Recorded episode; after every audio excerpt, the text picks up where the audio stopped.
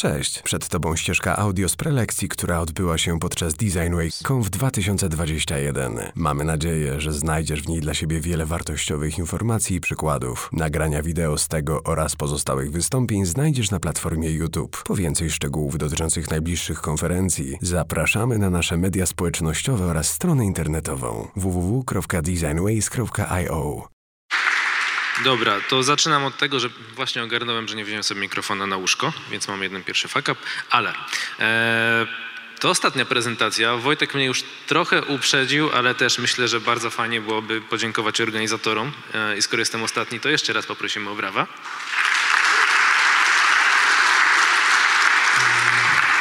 A dzisiaj będę chciał powiedzieć Wam o kilku rzeczach związanych z budową czy odbudową zespołu designowego. W tytule mamy w warunkach zdanych, ale tak naprawdę można by to zastąpić po prostu warunkami nietypowymi czy jakimikolwiek innymi. Intro już było, ale też się przygotowałem. Jakbyście mnie nie widzieli, to tam jest moje wielkie zdjęcie. E, ja nazywam się Tomek Koszyk, to już padło. Możecie mnie znaleźć w różnych miejscach w internecie pod nickiem, loginem Tom Koszyk, e, Instagram, Behance, Dribble oczywiście. E, I na co dzień, jak już było powiedziane, prowadzę zespół designowy Well Passion, gdzie staram się nie przeszkadzać naszym designerom, robić różne fajne rzeczy, które też możecie kojarzyć z różnych miejsc w internecie. Znowuż Dribble, Behance, Instagram, a także nasz blog i case'y na naszej nowej stronie, do której e, odwiedzenia Was serdecznie zapraszam. I tym samym część marketingową mamy już za sobą. Chciałem zacząć takim zdjęciem, bo to jest zdjęcie, które zrobiłem w styczniu 2020 roku i pomyślałem sobie wtedy, że to bardzo przykra sytuacja, bo ciągnąłem cały sprzęt fotograficzny przez tak naprawdę pół Europy, wszystkie aparaty, obiektywy, statywy, żeby zrobić piękne, fajne zdjęcia z Londynu i trafiłem na Big Bena w remoncie, co powinienem oczywiście wcześniej sprawdzić. No i tak sobie myślę, że to bardzo, bardzo przykre, bo tą wycieczkę, wyprawę planowaliśmy już jakiś ładny czas i trafiam na mnóstwo rusztowań. Natomiast życie bardzo szybko lubi weryfikować wszelkie nasze założenia i przykrości sytuacji i jakby poszerzać całą skalę. No bo na przestrzeni kilku miesięcy wydarzyło się zdecydowanie więcej, o wiele bardziej przykrych rzeczy niż to, że Big Ben jest obstawiony rusztowaniem. Główny prowodyr tego zamieszania, co prawda, nauczył sporą grupę ludzi, że po wizycie w toalecie należy umyć ręce, ale relatywnie rzecz ujmując, wyrządził zdecydowanie więcej złego. No i mm, wyobraźcie sobie teraz, że jesteście członkiem 15-osobowego zespołu projektowego, z którego na przestrzeni kilku miesięcy w firmie zostają cztery osoby że sytuacja dotyka nie tylko działu designu, ale całej firmy, a nastroje najogólniej rzecz ujmując różowe nie są, bo smutek, złość, strach, niezrozumienie całej sytuacji to tylko wierzchołek góry lodowej. I że macie poczucie, że wszystko to nie jest winą COVID-u, bo z perspektywy czasu już wtedy widać, że wiele rzeczy można było wykonać zupełnie inaczej zastosować inne taktyki, uniknąć pewnych problemów. Że nawet jeżeli macie świadomość, że to nie tylko wina COVID-u, to był on takim właśnie dosadnie zbudowanym panem, który posłużył jako ostatni gwóźdź do trumny tak naprawdę i nic nie wskazuje na to, żeby miał sobie gdzieś pójść, bo tak skacze w lupie że cała sytuacja odbija się też na zespole menedżerskim, dla którego, czego się często nie mówi, zwolnienia wielu osób, no bo nie ma co ukrywać, że team się zmniejszył przez zwolnienia. To spora trauma, która w niektórych przypadkach może skutkować nawet patologiczną niechęcią do podejmowania jakiegokolwiek ryzyka, a wiadomo, że ciężko jest budować firmę nie podejmując żadnego ryzyka. No i że z dnia na dzień ktoś was się pyta, czy nie chcielibyście zostać head of design, bo trzeba to ogarnąć. I to jest mniej więcej sytuacja, w której ja się wtedy znalazłem. Natomiast dzisiaj zespół projektowy El Passion liczy już nie 4, a 10 osób, w tym z czego jestem niesamowicie dumny Gosie, który jest z nami na sali, więc nie jest wydumaną istotą, która wróciła do nas po rocznej przerwie i wydaje się całkiem zadowolona z tego, co robi. A spoiler alert, pewnie część z was była na prezentacji Wojtka Kutyły robi, robi aplikację do wyprowadzania psów. Więc mam takie przeświadczenie, że niektóre rzeczy, praktyki, które sobie wypracowaliśmy, całkiem nieźle działają i chciałem się właśnie nimi dzisiaj z Wami podzielić, dorzucając do tego kilka insightów i przemyśleń, które pojawiły nam się po drodze. No ale wróćmy do samej historii i zacznijmy od początku. Obejmując stanowisko, miałem świadomość, że czeka mnie bardzo wiele różnego typu wyzwań, a jednym z nich będzie to, że zaraz zacznie nam brakować rąk do pracy, bo wielu ich nie mamy, a projekty po tym pierwszym okresie szoku covidowego zaczęły z powrotem do nas spływać. Zresztą dużo rzeczy w firmie wymieniliśmy, dużo rzeczy poprawiliśmy. Sytuacja została jako tako w miarę ogarnięta. No i te projekty przebywały, a mała liczba osób na pokładzie, która może się nimi zająć, to nie tylko nieoptymalne zyski i pieniądze, które przelatują przez ręce, ale też w przypadku takiej firmy jak El Passion, która oparta jest na bilowaniu time and material, może to stanowić w którymś momencie duży problem, bo ten budżet roboczo-godzin, który mamy na sprzedaż, nawet jeżeli zostanie wykorzystany w 100%, nie starczy do tego, żeby nawet pokryć podstawowe koszty stałe, więc stworzy się luka i strata. No więc postanowiłem zacząć od planu, mm, który na koniec okazał się podobnie skomplikowany do tego, co widzicie właśnie na ekranie, bo tak naprawdę udało się go zawęzić do trzech głównych kroków, które sobie wymyśliłem. Myślałem sobie, że aby osiągnąć swój cel odbudowy zespołu, muszę tak naprawdę mm, spełnić trzy cele, które wyglądają jak wyjęte z prezentacji coacha Majka, o którym też było coś tutaj wspomniane. Ale o wszystkich sobie za chwilę dokładniej powiemy. Zacznijmy od początku, od zaufania, bo jakby obejmując stanowisko po moim poprzedniku, musiałem najpierw wygrać te osoby, które e, były już w zespole. Mm, no bo wiecie, jak to jest, jak nowe osoby do nas dołączą, do zespołu, który nie jest przekonany o tym, że firma ma przed sobą przyszłość i przyszłość wygląda dobrze, no to trochę tak jak wkładanie pysznego obiadku do niemytego dwóch tygodni pojemnika na żywność, coś kurczę nie pyknie.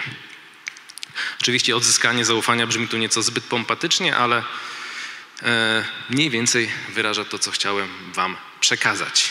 Ja osobiście uważam, że ludzie zaczynają być nieufni, kiedy nie mają pełnych informacji, kiedy pewne rzeczy są nawet przed nimi zatajane, dlatego postanowiłem postawić przede wszystkim na totalną szczerość i spotkałem się z każdym z członków e, zespołu, opowiedziałem dokładnie co planuję, jakie są moje przemyślenia, jak widzę przyszłość tego zespołu w ramach naszej organizacji oraz zaprosiłem ich do współudziału, bo pewnie każdy, kto prowadził jakiekolwiek e, warsztaty designowe ma już tą wiedzę, że jeżeli kogoś zaprosisz do brania e, udziału w podejmowaniu decyzji, on traktuje tę decyzję jako swoją, więc o wiele chętniej będzie te decyzje urzeczywistniał.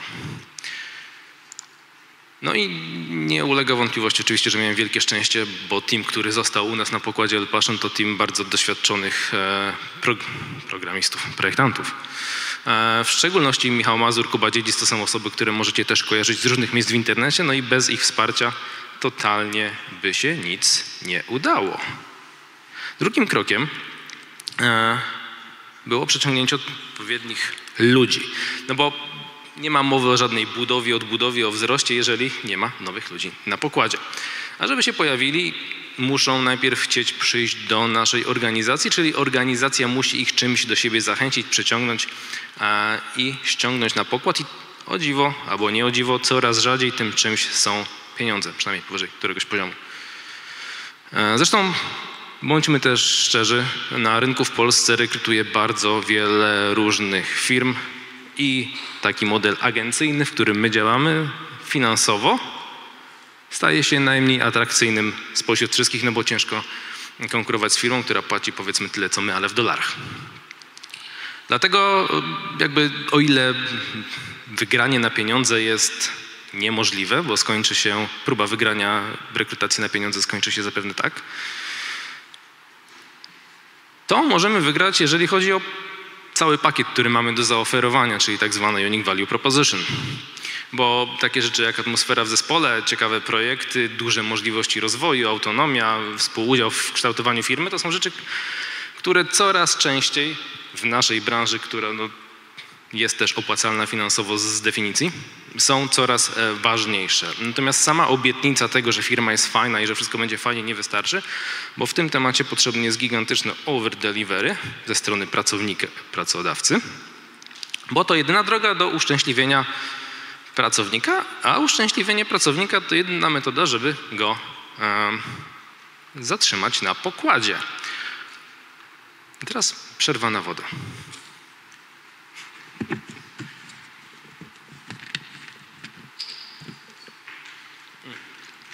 Jeżeli my nie dowieziemy tego naszego Unique Value Proposition, to nie będzie ono też widoczne na zewnątrz, czytaj, nie ściągniemy kolejnych ludzi. O uszczęśliwianiu ludzi sobie jeszcze za chwilę powiemy, ale tak naprawdę wypada się zastanowić, kim jest odpowiednia osoba, o której mówiłem wcześniej. No i coraz częściej okazuje się, że to wcale nie jest mityczny jednorożec designu. Kilku takich na pewno istnieje, nie ma ich wielu. Seniora też bardzo ciężko zatrudnić, a projekty trzeba klepać. To założenie zresztą okazało się bardzo prawdziwe w naszym przypadku, bo nie znaleźliśmy, nie znaleźliśmy nikogo, komu mogliśmy z czystym sumieniem zaoferować stanowisko seniorskie. Za to zrobiliśmy sobie rachunek sumienia, z którego wyszło, że w ciągu ostatnich pięciu lat na pokład El do El Paszon zatrudniliśmy czterech seniorów. Mimo to w tym okresie przez nasze szeregi przewinęło się ich dziesięciu, co oznacza, że ponad połowa tych seniorów, którzy gdzieś byli w El Paszyn, została przez nas wychowana.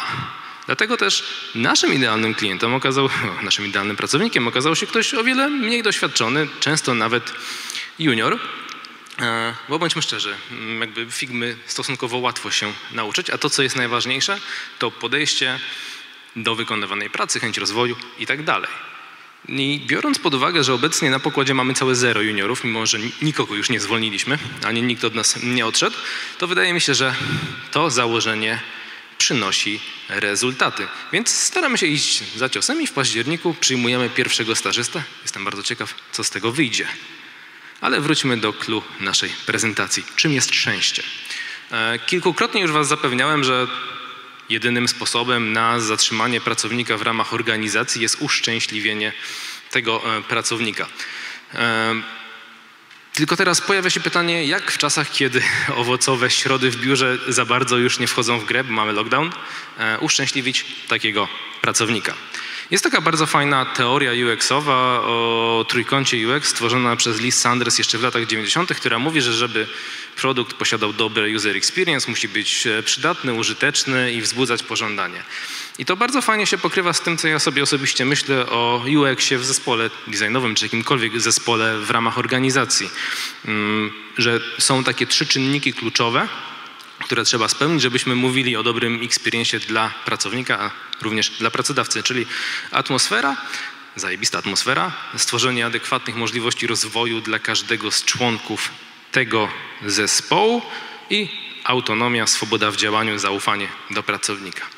Należy na pewno zacząć od początku, czyli od atmosfery, która wynika w dużej mierze z relacji interpersonalnych. Po prostu musimy czuć się dobrze w swoim towarzystwie. Co nie oszukujmy się, w dobie COVID-u jest trochę bardziej skomplikowane niż było wcześniej bo mamy wiele ograniczeń. No i takim przykładem z mojego osobistego doświadczenia jest na przykład to, że z wieloma z członków zespołu naszego obecnego spotkałem się pierwszy raz na żywo po pół roku pracy z nimi. No trochę nie tak jak było kiedyś. Natomiast też nie jest tak, że nie jesteśmy w tym temacie w stanie zrobić nic i jesteśmy skazani na takie stereotypowe, e, korporacyjne, chłodne relacje, bo mamy pewne możliwości popracowania nad tym. I tu znowu wracamy do rekrutacji, bo tak naprawdę pierwszym krokiem, e, który my musimy podjąć, który jakby jest wymagany do tego, żebyśmy w ogóle mogli mówić o dobrej atmosferze w zespole, jest przemyślana rekrutacja, to znaczy zatrudnianie ludzi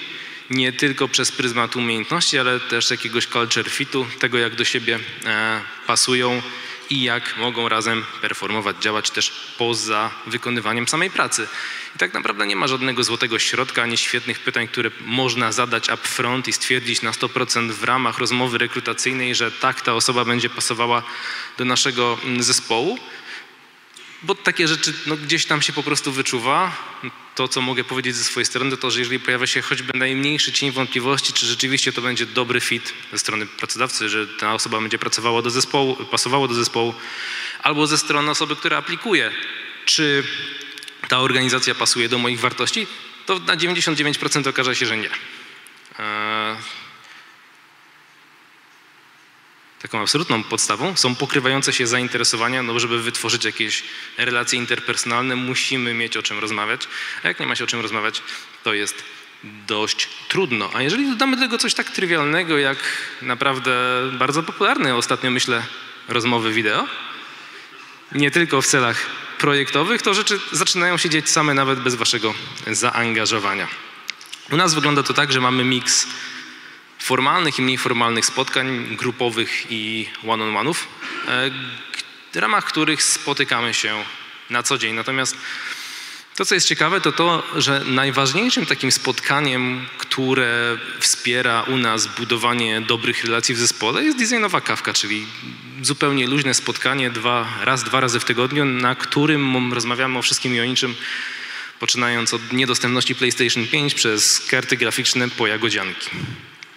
Natomiast oczywiście też na koniec trzeba dodać do tego jakieś kontakty e, odbywające się w prawdziwym życiu, bo jest to totalna wisienka na torcie. No i też da się takie aktywności podejmować nawet w czasach COVID-u, bo nie wszystko musi się dziać w jakimś klubie, aczkolwiek bądźmy szczerzy, alkohol nigdy nie przeszkadza.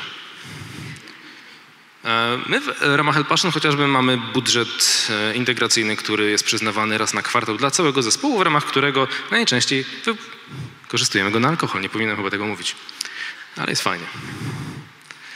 Kolejny punkt, e, rozwój.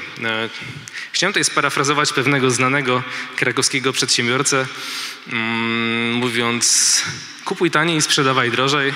Myślę jak milioner, na pewno zostaniesz milionerem.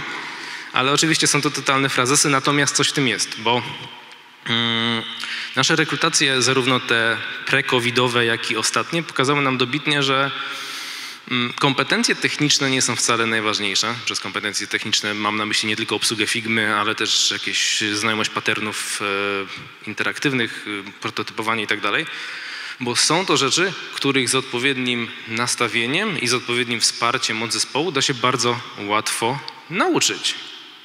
My jako organizacja bardzo mocno udzielamy się w wielu inicjatywach mających na celu ułatwienie wejścia na rynek pracy w IT, mm, takich jak program Dare IT czy Daft Academy. Mamy więc kontakt z wieloma osobami, które dopiero próbują wejść na ten rynek albo mają stosunkowo niewiele doświadczenia. I to, co najczęściej widzimy, to to, że takie osoby albo nie wiedzą, jak korzystać z tej masy materiałów, które są w tym momencie w internecie, albo nie mają się od kogo uczyć w ramach własnych organizacji, w których pracują, albo trafiają na tutaj rebus e, bardzo niefajne i niegodne, niekompetentne źródła informacji, które utrwalają błędną wiedzę i wzorce, a potem kończymy z driblem pełnych aplikacji mobilnych do nalewania soku z butelki. Są takie przykłady.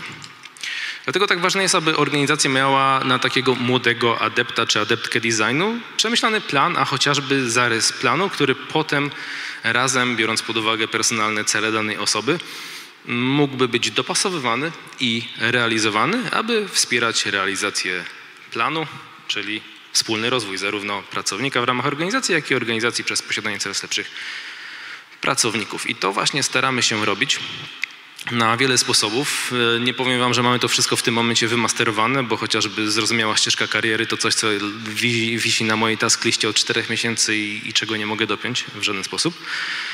Ale stawiamy na mm, własne, jak i zewnętrzne materiały edukacyjne i budżet edukacyjny, na przykład na wyjazd na takie fajne konferencje jak Design e, na przemyślaną ilość czasu na feedback i wymianę doświadczeń w ramach zespołu, zarówno w formie bardziej sformalizowanych, jak i oddolnych inicjatyw, zrozumiałą ścieżkę kariery, nad którą dalej pracujemy i często spotkania one-on-one on one z odpowiednimi osobami, czyli team liderami. Natomiast jak już tak przemy bardzo i przemy na ten autorozwój, self-grow i self-development, to trzeba pamiętać, że nie każdy członek zespołu musi być gwiazdą. I nawet nie powinien być, bo zespół nie powinien składać się z samych gwiazd, w takich sytuacjach zazwyczaj brakuje elementu stabilności, wszyscy chcą rosnąć, wszyscy chcą się rozwijać, a na koniec brakuje ludzi do wykonywania tej solidnej, ciężkiej, dobrej roboty i do tego też potrzeba ludzi. Dlatego też warto wiedzieć i zrozumieć, kiedy powiedzieć stop. Oczywiście na to, kiedy powiedzieć stop, nie ma złotego rozwiązania i brzmi banalnie, ale jest mega ciężkie do osiągnięcia. I przechodzimy do trzeciego punktu z mojego planu, czyli autonomii. Dochodzimy do tego, że nikt nie chce być śrubokrętem, prawda? 5 pikseli w lewo, w lewo, 10 pikseli w prawo, tutaj w górę, tutaj w dół, zrób moje logo większe. E, potrzeba pewnego poczucia autonomii, swobody i zaufania, bo autonomia równa się zaufanie. E, Zaufanie, że druga osoba wykona swoje zdanie najlepiej jak potrafi, że w razie czego zapyta mm, o pomoc. U nas to podejście się świetnie sprawdziło trochę też przez wypadek. Ja mam takie naleciałości, że lubię kontrolować trochę za bardzo, mm, o wiele bardziej niż powinienem. Natomiast biorąc pod uwagę listę zadań, które miałem na sobie, nie byłem w stanie tego robić i okazało się, że wszystko działa świetnie, bez mojego zaangażowania. Mm, Nagle okazało się, że nie muszę tego wszystkiego kontrolować, ale zadziałało to tylko dlatego, że zrekrutowaliśmy odpowiednich ludzi z odpowiednim nastawieniem, z odpowiednim mindsetem pasujących do naszej kultury organizacyjnej. Mm, No ale natomiast jeszcze mega ważne jest to, że to zaufanie musi działać w obie strony. Znaczy nie tylko wielki pracodawca powinien obdarzać pracownika zaufaniem, ale pracownik też powinien e, obdarzać pracodawcę zaufaniem i obie strony powinny mieć podstawy do obdarzania siebie nawzajem zaufaniem. Bo jeżeli tego nie będzie, to nie będzie też e, zaangażowania i wpadniemy w błędne koło, bo jedynym sposobem na zbudowanie wzajemnego zaufania jest transparentność i pokazuje to pięknie, jak wszystkie te aspekty są ze sobą zapętlone. Dobrze, tak więc mimo, że nikt z nas nie dysponuje magicznym flextape'em, który potrafi zrobić coś więcej niż zaklejenie kontenera z wodą, to są pewne substytuty takiej taśmy i w naszym wypadku są to rzeczy, które gdzieś tam w tej prezentacji Wam e, wcześniej opisałem. Natomiast chciałbym Was jeszcze zostawić z kilkoma takimi key takeawaysami e, z tej prezentacji, z moimi e, najważniejszymi przemyśleniami. W szczególności tym, że walki o dobrego pracownika nigdy nie wygracie tylko i wyłącznie pieniędzmi, a pracownik na ogół też nie wymaga tylko i wyłącznie pieniędzy. Że jest to bardzo konkurencyjna branża i godziwe wynagrodzenie za wykonywaną pracę powinno być standardem. I mam wrażenie, że coraz bardziej tym standardem jest. I wychodzimy już poza te granice, wymagamy od siebie wiele więcej.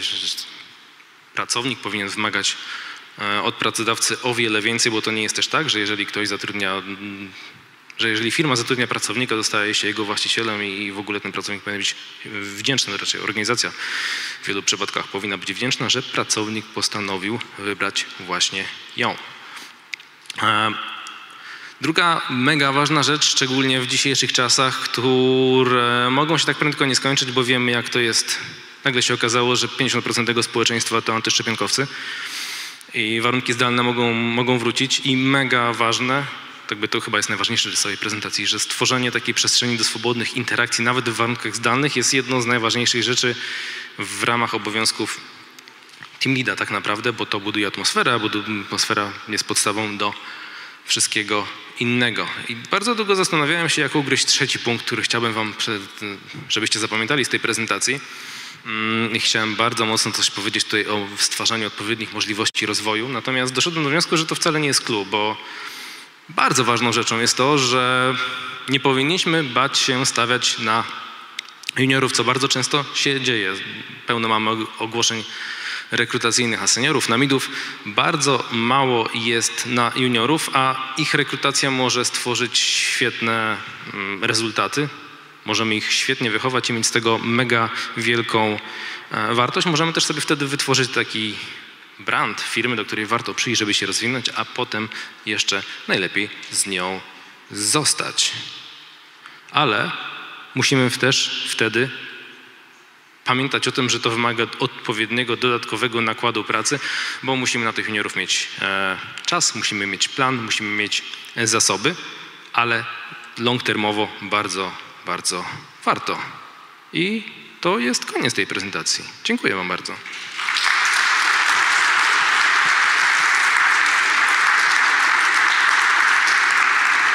Dzięki wielkie. I teraz pytania. Na pewno jest pytanie online. O, dużo lepiej widać stąd niż w sumie ze sceny. Natomiast czy z sali jakieś pytanko?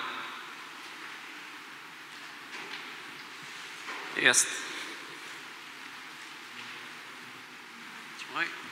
Cześć. E, Ja mam takie pytanko a propos, wspomniałeś, że hodujecie troszkę juniorów na seniorów, a masz jakiś pomysł na to, jak później motywować dalej już seniorów, którzy dochodzą do pewnego sufitu? Mówię to ze swojego z perspektywy też, bo widzę u siebie w firmie problem, że w pewnym momencie pojawia się taki sufit i takie magiczne stwierdzenie, taki business need, że musi się pojawić potrzeba na, na lida i to jest bardzo ograniczona pula, że tak powiem, miejsc. Cześć po pierwsze. E, Po drugie to jest bardzo ciekawe pytanie i to jest problem, którego sam też doświadczyłem, bo ja do Elpaszem do, dołączałem jako senior na tym najwyższym poziomie salary formuły i, i sam się z tym zderzyłem i tak naprawdę mm, trzeba mieć w głowie kilka rzeczy. Po pierwsze jakby firma zatrudnia pracowników, żeby przynosili jej wartość, nie oszukujmy się, to nie jest e, żaden żłobek, tylko robimy wszyscy hajs, e, tak na koniec dnia. Mm, I jest bardzo... I w którymś momencie jakby to value, którego może dostarczyć senior po prostu się kończy i, i jest tam sufit, więc senior... Nie, nie, nie można go mobilizować tylko większym hajsem, ciekawszymi projektami, bo to, to nie zadziała i moim zdaniem właśnie Mm, pociąganie tych seniorów do odpowiedzialności, dodawanie im dodatkowych obowiązków nie tylko projektowych, ale nawet jeżeli to nie jest team lead, to edukacyjnych dla tych mniej doświadczonych osób, to, to, to są takie mm, drogi, w które bym, bym szedł w tym momencie. Ale to jest jeszcze temat, który mam do przemyślenia na pewno. Dzięki. Jeszcze jakieś pytanie? Ta strona nie widzę. Druga strona? Wiedziałem, żeby się obrócić. Trzymaj. Hej, Hej. fajnie było wczoraj, fajnie jest dzisiaj, fajna preska, udało się. Pytanko takie, co dalej z Elpaszym? Z, dalej z Elpaszem zajebiście. E, jeszcze jakieś pytanka? Dobra. E, Marek pisze, Tomek, mogę być twoim juniorem, jak chcesz mnie zrekrutować. Warto się może odezwać. E, Karolina, co to znaczy wychować pracownika? E, hmm. Zastanawiam się, jak to ująć w poprawny politycznie sposób. E, Wychować pracownika oznacza zatroszczyć się o niego, pomóc mu zaplanować swoją ścieżkę kariery i level upować w ramach tej ścieżki kariery, którą sobie wcześniej zaplanujemy, czyli wspomagać go w rozwoju. Dobra. To jeśli nie ma żadnych pytań, to gromkie brawa i dzięki wielkie. Dzięki.